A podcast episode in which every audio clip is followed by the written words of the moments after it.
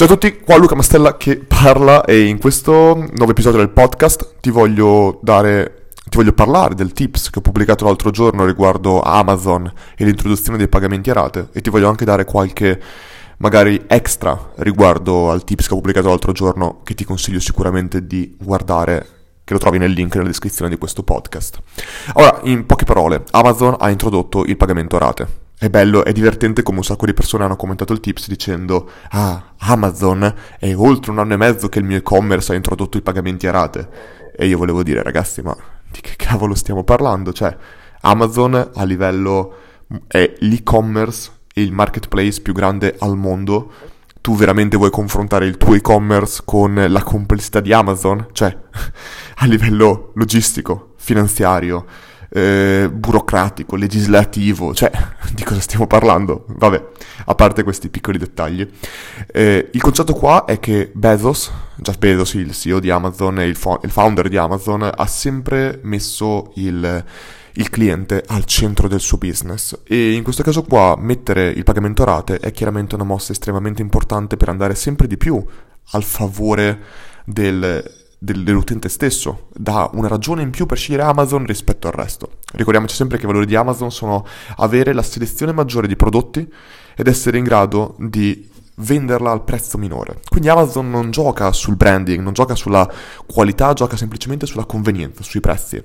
E proprio riguardo questo, anche nel tips ho proprio scritto che in un'economia globale come quella di oggi, secondo me i negozi locali devono completamente cambiare approccio. Perché Amazon viene visto come il competitor di tutti, ma noi non possiamo provare a competere come piccolo negozio sul suo stesso territorio.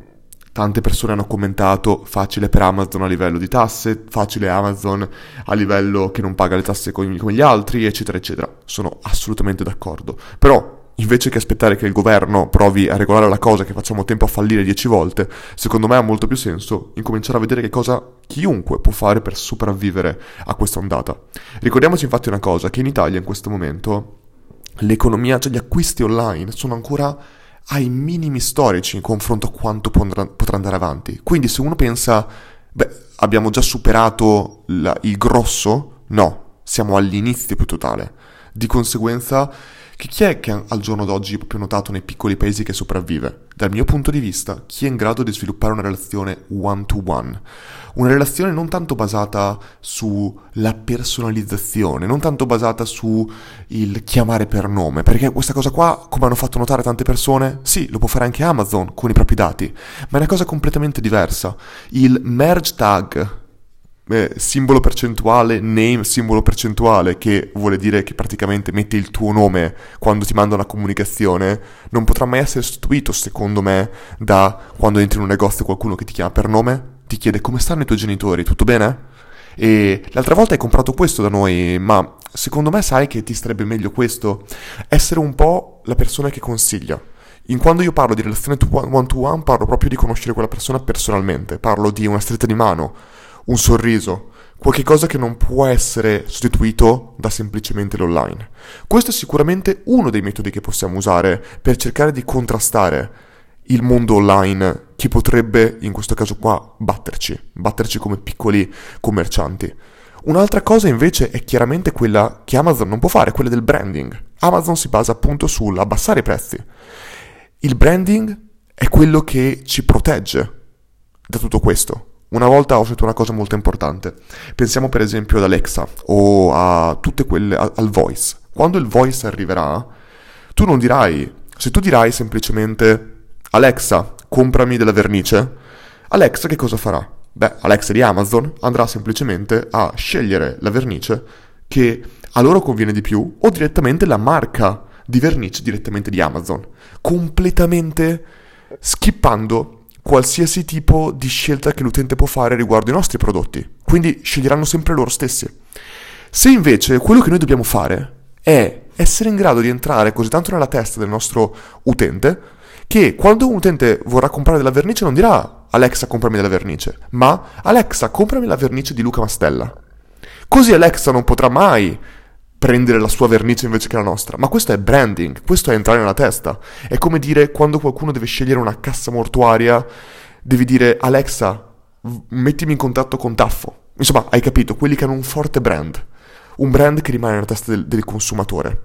Questo è l'unico modo in cui noi possiamo, secondo me, gli unici due modi in cui possiamo contrastare Amazon, ovvero con la relazione one to one o con avere un brand che rimane alla testa dell'utente, che l'utente sceglierà noi al posto di Amazon, al posto della catena commerciale e così via.